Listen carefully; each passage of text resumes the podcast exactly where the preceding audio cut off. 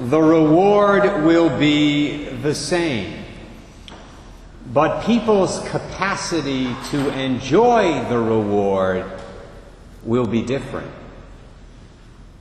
That's a very important truth for us to keep in mind when we are trying to understand the parable we just heard from Matthew chapter 20, this well known story of the laborers in the vineyard. First of all, however, we need to make a distinction, a very important, crucial distinction.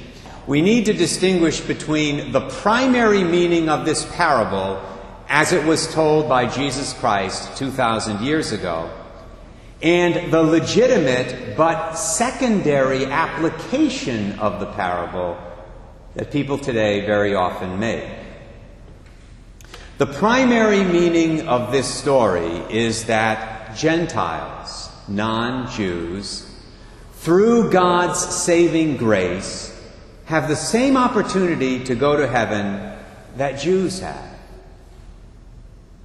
That's it. That's the meaning of this parable in a nutshell, in one line. Which means I could end my homily there, but I don't want to disappoint you, so I won't. Here's how one Bible commentary explains it. This parable is addressed to the Jewish people, whom God called at an early hour, centuries ago. Now the Gentiles are also being called, with an equal right to form part of a new people of God, the church. In both cases, it is a matter of a gratuitous, unmerited invitation. Therefore, those who were the first to receive the call have no grounds for complaining when God calls the last and gives them the same reward. Jesus leaves no doubt that although he calls us to follow different ways, all receive the same reward heaven. This brings us to the secondary application of the story, which is where people often get confused. Let me frame the issue in this way. From the way this story is told, it seems that non believers who convert and get baptized on their deathbeds and lapsed Catholics who make a good and sincere confession right before they die get the best of both worlds, so to speak. They live their entire lives doing their own thing, living by their own rules, having a good old time, but in the end, they get the very same heavenly reward that somebody like Mother Teresa of Calcutta gets. So people read this text and they say, why? Why should I make the effort to know, love, and serve God each day? Why should I try to be holy and obedient to the Lord in all things? Why should I fight the good fight and run the race and keep the faith? What difference does it make? According to what Jesus says right here in this parable, I can do whatever I want for my entire life, convert at the very end, and I'll get the same reward as the great saints who served God faithfully throughout their entire lives. Ah, yes. But these good people are forgetting one thing.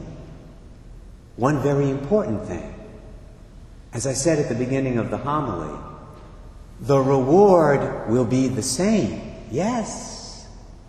But people's capacity to enjoy the reward will be different. Everyone, in other words, who dies in the state of grace will eventually get into the kingdom of God, the eternal kingdom of God, even if their conversion or reversion, their turning back to Christ, happened at the 11th hour of their life. So the reward of every saved person will be the same heaven. But the capacity of a particular person, me for example, to experience God and His blessings in the kingdom will be greater or lesser depending on the level of holiness that I attained during my earthly life.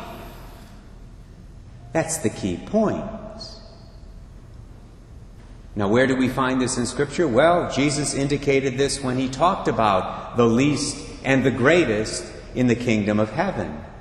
And when he spoke about the seat at his right hand and the seat at his left hand in his Father's kingdom. We also see an indication of it in John 14, in that text that you hear so often at funerals, where Jesus said, In my Father's house there are many dwelling places.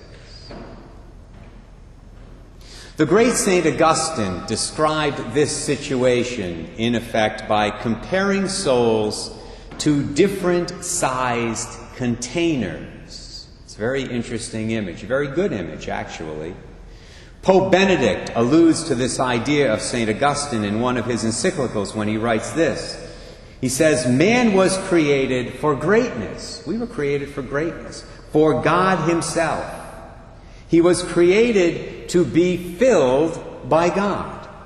But his heart is too small for the greatness to which it is destined. It must be stretched.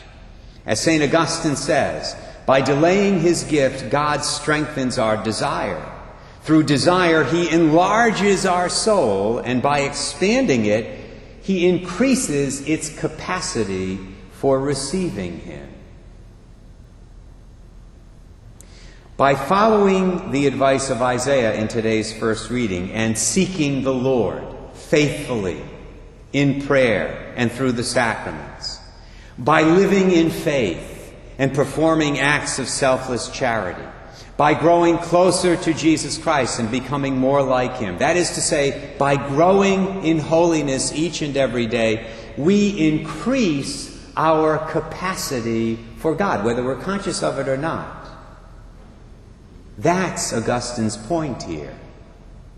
This means, practically speaking, that somebody who has a conversion on his deathbed will probably have a much smaller capacity for God in heaven than a great saint like Pius X.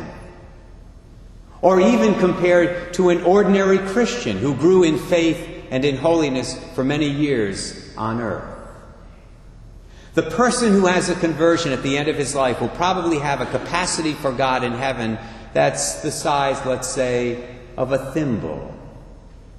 Comparatively speaking, the ordinary holy Christian will have a capacity for God that's the size of a pint or a quart. Whereas the great saints of the church, people like Pius X, John Vianney, Mother Teresa, they will be like gallons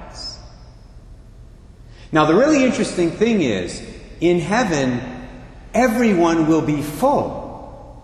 Everyone will be full of God and His grace. But the fullness experienced by the thimble sized soul will be a lot different than the fullness experienced by the gallon sized saint. So, yes, the reward will be the same. But people's capacity to enjoy the reward will be different. I was trying to think of another analogy besides the containers, another analogy that I could use to conclude my homily today and really drive home this point. And what came to me was the following example. This is one that football fans will easily understand, especially Patriot fans. Imagine two men John and Bill, who work for the very same company. Well, one day the boss calls the two of them into his office and he says, Gentlemen, you've done excellent work lately. You have been my best employees during this past month. I really appreciate it. And to show my appreciation, I'm going to give you my two tickets to this Sunday's Patriots game. I'm going out of town this weekend. I can't use the tickets. So here they are. Enjoy, and they are great seats. 50 yard line, 10 rows up. Well, oh, John and Bill say, Thank you very much, sir. And they immediately make plans to go to this game. Here now is a little essential background information on these two men. John has been a Patriots fan for as long as he can remember, ever since he was a little boy 50 years ago. He's been a loyal fan in good times and in bad. And that includes in the mid 1960s when, as some of you will remember, the Patriots were one of the worst teams in the old American Football League. But John's been a loyal fan. He watches every game. He knows the stats of Tom Brady and all the key players. He has Patriots memorabilia all over his house.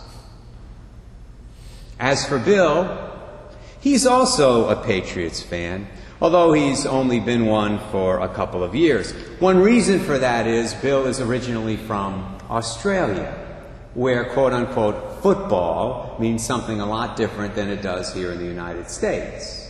In fact, Bill is still learning about our game. For example, the last time he watched a game of American football on TV, the punter punted the ball out of the end zone. And Bill thought the guy had just kicked a field goal. Somebody had to explain to him what really happened. So I ask you, my brothers and sisters, in all likelihood, which of these two men will enjoy Sunday's Patriots game more? Which one will have the capacity, the ability to enjoy it more? The answer, of course, is John. Because John has been a faithful follower of the Pats for so many years, because he knows the game of football so well and has persevered with his team in good times and in bad, his capacity to enjoy this reward from his boss will be much, much greater than Bill's since Bill barely knows what an American football is. But notice, my brothers and sisters, both men will have the same experience. The exact same experience. Both will have the same reward from their boss a free ticket to the game. Their reward will be the same but their capacity to enjoy it will be different. And that's the way it will be for souls in heaven.